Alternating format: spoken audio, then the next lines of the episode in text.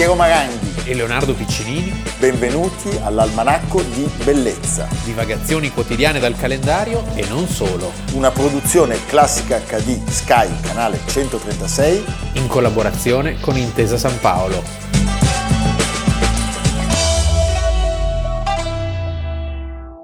Almanacco di Bellezza, 6 luglio, Leonardo Piccinini. Piero Maranghi. Hai visto un eh, classici non classici, la rubrica che ha dedicato proprio a questa canzone, la rubrica di Jacopo Ghilardotti in onda su Classica HD, questo, questo, capolavoro della storia non soltanto della musica ma della televisione italiana, scritta da Maurizio Costanzo e musicata da Ennio Morricone e cantata da chi se non Mina, da Mina. Minona. Perché Ennio Morricone è il protagonista dell'almanacco di oggi. Perché? Perché lui si è spento purtroppo il 6 luglio del 2020 a Roma, lui era nato a Roma nel 1928, un suo completo, bellissimo, eh, commovente ritratto ricordo è stato fatto da quella delizia d'uomo che è Giuseppe Tornatore, noi l'abbiamo visto insieme con i bambini è stato, ed è stato molto emozionante. Bellissimo, bellissimo, bellissimo. Parliamo Ennio di, si di intitola. Ennio, sì, si intitola Ennio. Ennio Morricone ha vinto due Oscar, uno alla carriera e l'altro per Hateful Eight di Tarantino. Di, di Quentin Tarantino. Sono tre anni appunto. Il figlio Marco Morricone, questo ci fa capire il personaggio, racconta di essere cresciuto senza musica perché, perché Ennio aveva il terrore di essere influenzato da altre musiche, ma racconta ancora al figlio Marco si poteva fare ogni genere di rumore, perché in quei rumori Ennio trovava fonti di ispirazione sì. per, i suoi, eh, per i suoi capolavori. Allora, stiamo parlando eh, veramente di un protagonista assoluto della storia del mondo dello spettacolo, della musica, della canzone eh, per tutto un, un, secolo. Se guardate quel documentario capite bene quante partite quest'uomo abbia giocato certo. da protagonista. Pensate che per esempio se telefonando si è ispirata alle sirene della polizia di Marsiglia, fantastico. Sì, e se guardate sempre quel documentario capite come fosse un musicista coi fiocchi, eh, formato a una scuola molto importante, quella di Goffredo Petrassi. È molto commovente nel documentario vedere quelli che eh, lavoravano con lui, che studiavano con lui, che all'inizio lo trattavano un po' con sufficienza e poi quasi commuovendosi, questi sono dei momenti veramente splendidi perché sono dei musicisti, delle persone di una enorme cultura eh, dicevano in fondo aveva ragione lui, non l'avevamo capito. Certo, pian piano si scopre il profondo talento di questo compositore che, come ha detto Leonardo, era nato a Roma sotto il segno dello scorpione il 10 novembre del 1928. Suo padre faceva, come diceva lui, il trombista sì. e fu proprio il padre a mettergli in mano una tromba usata. Sì, grazie alla quale lui avrebbe, secondo i desideri del padre, continuato questa questa carriera di famiglia, diciamo, e che avrebbe dato da vivere a lui e, e, ai suoi cari. Sì, è un po' ancora l'idea del musicista ottocentesca, quello che poi finiva sì. nelle case di riposo quando c'erano fatte da Giuseppe Verdi. È vero. E Ennio Morricone, che era un uomo molto moderno, capisce che non vuole fare quella vita lì, per cui con molta fatica e con molti sacrifici va al conservatorio al Conservatorio di Santa Cecilia. È una vita, diciamo, di smarcamento, sia dal padre, c'è il momento in cui lui dice, mio padre a un certo punto gli ho detto rimani a casa, no? perché lui lo fa, fa, lavorare il padre in quanto suonatore di tromba, eccetera. Poi a un certo punto dice no, no, no, no, no. E poi di smarcamento dai suoi maestri. Dai maestri. E quindi è una rivelazione molto interessante questo documentario perché forse mai nessuno l'aveva raccontato così. Sono d'accordo, lo dico senza malizia Leonardo, però in fondo ho la sensazione che un po' sia stato lui stesso ad alimentare un certo snobismo della musica, tra virgolette, classica contemporanea nei confronti di Morricone, nella misura in cui lui doveva sempre affermare di essere anche un grande compositore di musica non per cinema e questa cosa in qualche modo lo ha colpito, secondo me. Cioè non, non aveva quella naturalezza, per esempio, di Nino Rota, che stava sì. bene e a suo agio in entrambe le situazioni. Però indubbiamente eh, parliamo appunto di un protagonista Quando pensate lui si presenta per il diploma, si presenta stanchissimo dopo una notte passata a suonare in giro per Roma e con un labbro spaccato. Sì. Il voto che prende è solo 7,50 e in quel momento appunto arriva questo incontro con un altro personaggio meraviglioso che noi di classica abbiamo avuto la fortuna di incontrare due volte. Con un'immagine bellissima, con la sciarpa bianca. Goffredo Petrassi. La criniera. grande amante di- dell'arte tra l'altro, Certo. che lo accoglie in una classe unico trombettista Sì, in mezzo a pianisti Quindi è anomalo. e lui in qualche modo si sente fuori posto e i suoi compagni di corso Hanno una certa spocchia. hanno una certa spocchia. Però diciamo che l'insegnamento di Petrassi, che si basa sullo studio approfondito Sì. e rispettoso delle regole del contrappunto, È una scuola seria. è una scuola serissima che servirà moltissimo e Morricone si presenta all'esame presentando una lirica basata su una doppia fuga, elegantissima ma non compiuta, tant'è che anche qui non arriva il voto pieno, Però, insomma, 9,50 va bene. ci mettiamo la firma. Eh sì. Eh? Compone molta musica assoluta, come la definisce lui stesso, che dedica appunto a Petrassi, e poi nel E poi 1958 comincia a cambiare la sua esistenza eh, perché la RCA eh, lo scrittura come arrangiatore e diventa ben presto ed è veramente impressionante la lista. Ah, ah, Sì, sì. bronzatissima. la, la lista di, di- di cantanti per cui ha lavorato e, e ne- nel, nel- nel film c'è una rassegna impressionante da Gianni Morandi, Rita Pavone, Eh, Vianello, Vianello. Tencom, Fontana, Sì. Milva, straordinario. Dopo alcuni lavori non attribuiti, nel 1961 arriva quello splendido racconto di Luciano Salce, lo, lo conoscete molto bene, Il Federale, con un meraviglioso Ugo Tognazzi che deve accompagnare il professore. Sì, Eh, il professore che, che non ha firmato, che saltano, buca! Luca. Ed è l'inizio di un rapporto con il cinema molto fortunato, anche perché, e qui c'è un ricordo bellissimo, ad esempio, di Bernardo Bertolucci, che diciamo, sorprende, cioè lui sorprendeva questi registi perché aveva una notevole versatilità e una velocità di esecuzione.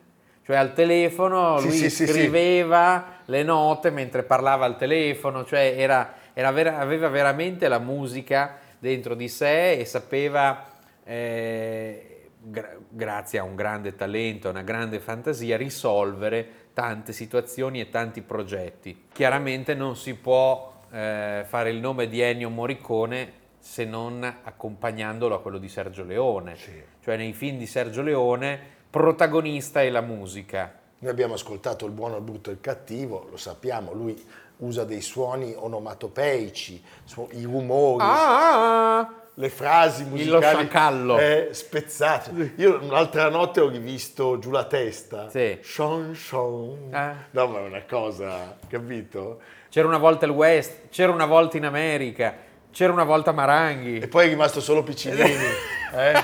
perché lui va alla RAI, volevamo dirlo. Alla RAI. Lui va alla RAI. Sì, perché mi ha chiamato Giorgia, ha detto è il tuo momento. La Leonardo." Meloni gli ha detto... Sì, "Hai proprio- L'altro non lo vogliamo. No, l'altro no perché è, È troppo libero. è concorrente. No, è troppo libero. tu invece Leonardo lo sappiamo Dopo che hai eh, fatto il peana per gli Stati Uniti, adesso ti metti l'ogbace e vieni qua, ti facciamo dirigere il TG1. Sì. Eh, Va bene. Senti, allora, eh, le colonne sonore di Morricone so- sono dappertutto. Pensiamo a Indagine su un cittadino al di sopra di ogni pam. Pensiamo a Mission, per Bellissimo. esempio. Ta, tan, Un sacco bello. Eh? Perché Carlo Verdone, che partecipa a questo film Ricordo, ritratto, era amico eh, di Sergio Leone, il padre di Carlo Verdone era amico di Sergio Leone e quindi si crea un'amicizia anche con Morricone. E Morricone, devo dire, lo trovi inaspettatamente ovunque. Non abbiamo la percezione esatta di tutti i film a cui ha collaborato perché ne ha fatti tantissimi, Ne ha fatti li ha fatti tutti in una un certo periodo. pazzesca.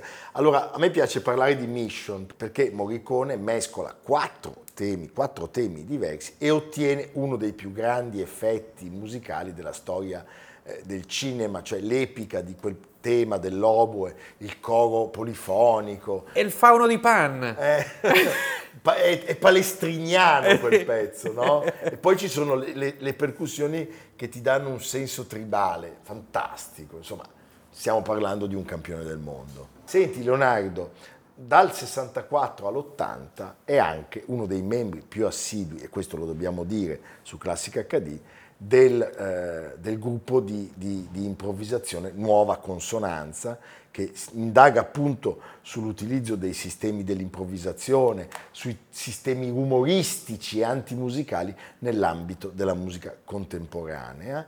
Ed è poi un'esperienza... La musica cosiddetta seria. Seria, ed è un'esperienza che però lui genialmente è capace di riutilizzare certo. Spesso nella scrittura delle colonne sonore eh, per esempio mi vengono in mente i film horror e i, thriller, certo. è perfetto, eh, c'è un capolavoro meno noto ma stupendo di Dario Argento. Piero lo guarda sempre prima di addormentarsi. L'uccello dalle piume di cristallo, eh, con Tony Musante, che gioca tutto sull'equivoco in cui il protagonista crede di aver visto una vittima e un carnefice, in realtà quello che lui considera essere la vittima è il carnefice e viceversa. Poi se guardate la faccia di Dario Argento, Beh, effettivamente...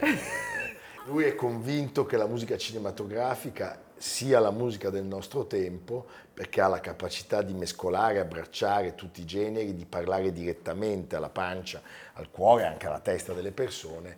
Uh, nelle sue affermazioni in questo c'è uh, una certa naivete perché lui poi parla appunto di, di sé, dice, cioè non escludendo un giorno di poter essere un Mozart e un Beethoven. E allora Alba Chiara?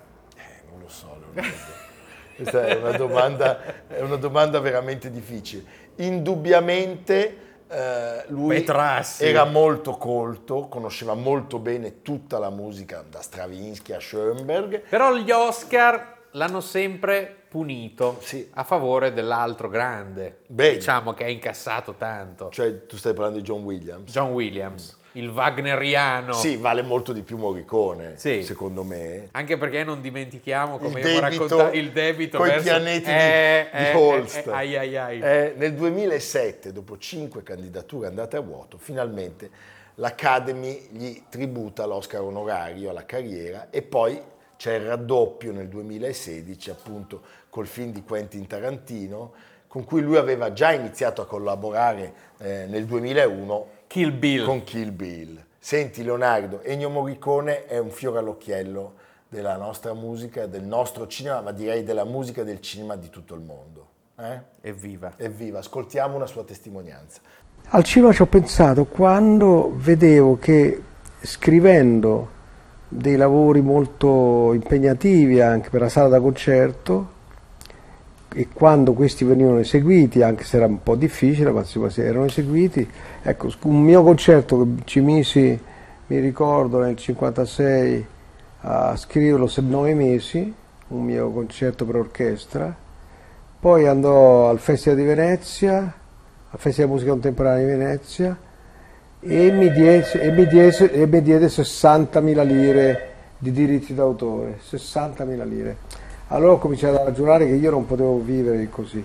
E allora mi interessai non tanto ancora del cinema, quanto di fare arrangiamenti per le canzoni, per la radio, per la televisione, musiche originali per gli spettacoli, anche per la radio. E cominciai così, poi vennero fuori i dischi, poi venne la televisione, la, la radio, ma la televisione, ma soprattutto i dischi, dai dischi la musica originale degli spettacoli, eh, non solo televisivi ma anche teatrali e dopodiché è venuta la prima chiamata per un, per un film di Luciano Salce che è il Federale.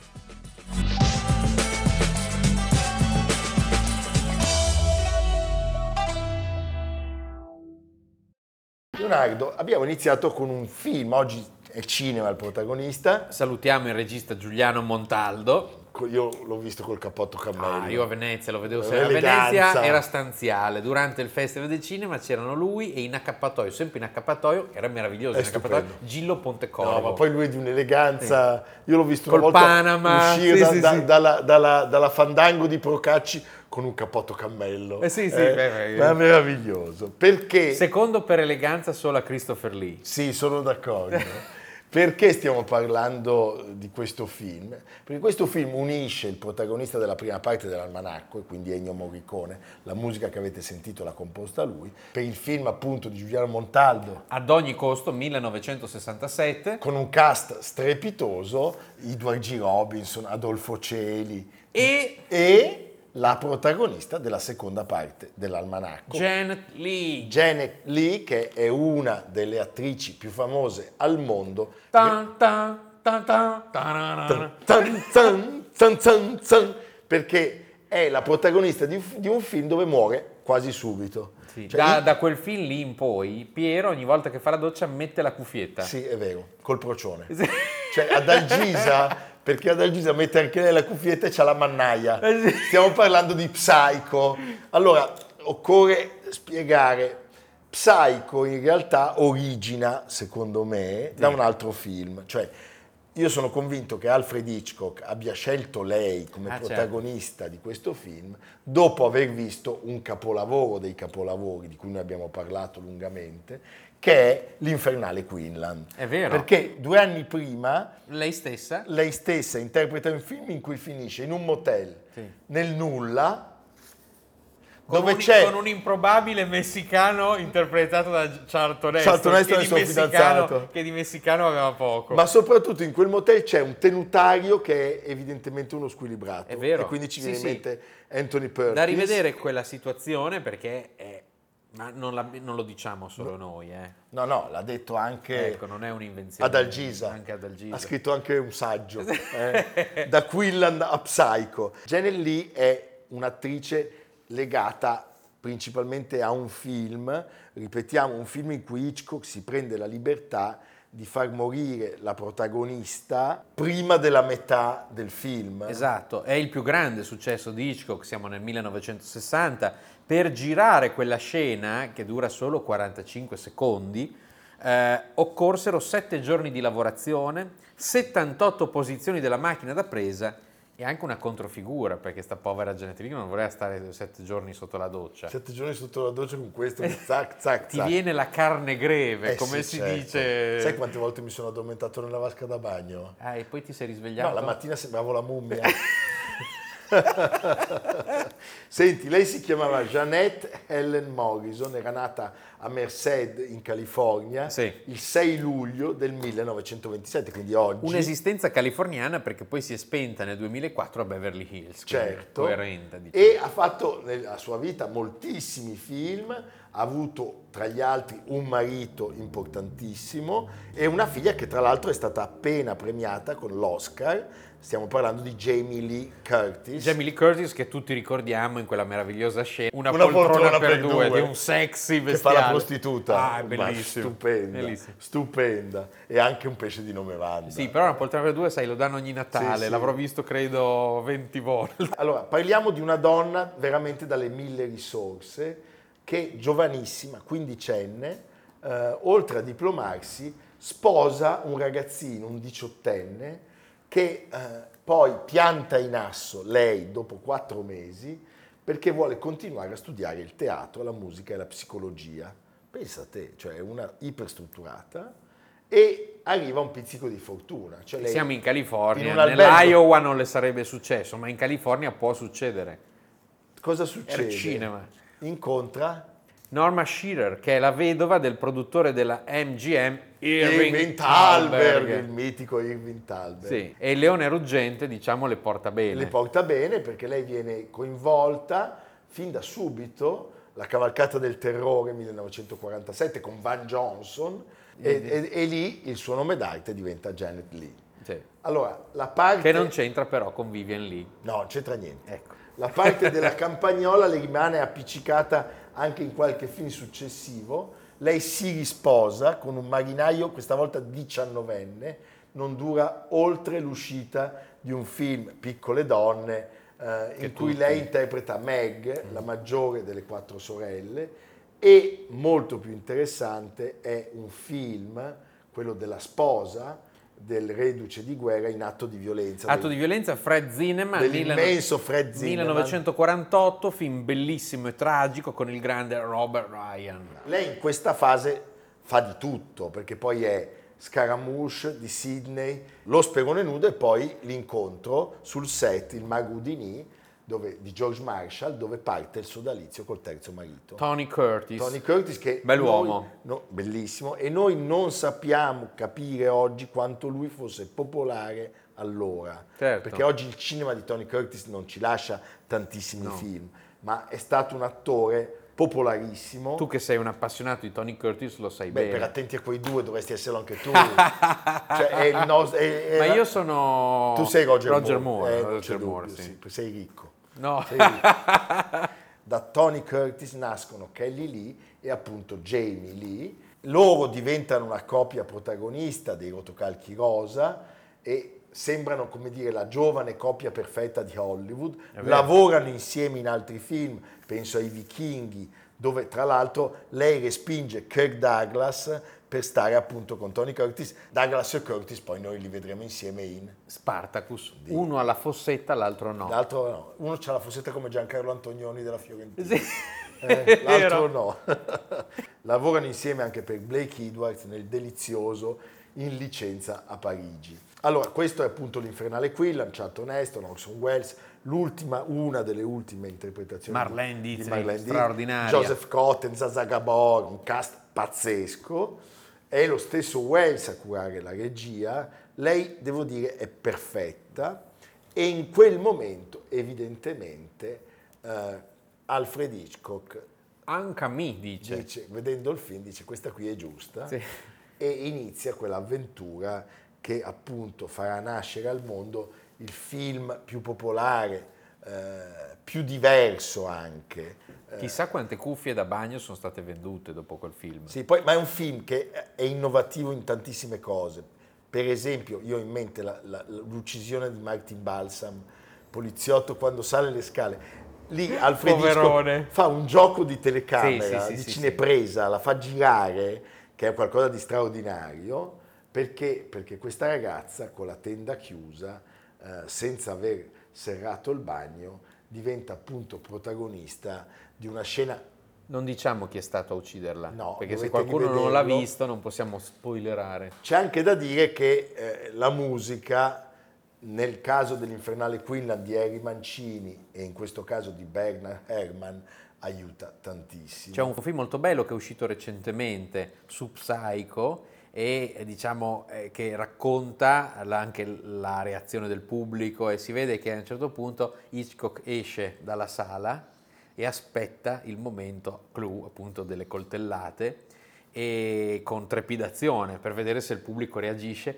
e sente da fuori "Ah!" e lui contento, Tutto si contento. spella le mani. Eh, Leonardo, dopo questo capolavoro, lei rifiuta la parte Pink Panther, nella Pantera Rosa sempre Blake Edwards. moglie di Peter Sellers e decide di occuparsi delle figlie perché eh, si divorzia da, da- da Tony Curtis e recita però un film bellissimo. Meraviglioso. Il titolo originale è The Manchurian Candidate, ci sarebbe poi stato il Bravo. remake con Denzel Washington. Il caso è Frank Sinatra, The reduce dalla guerra di Corea. Il film è del grandissimo John Frankenheimer. È un film bellissimo.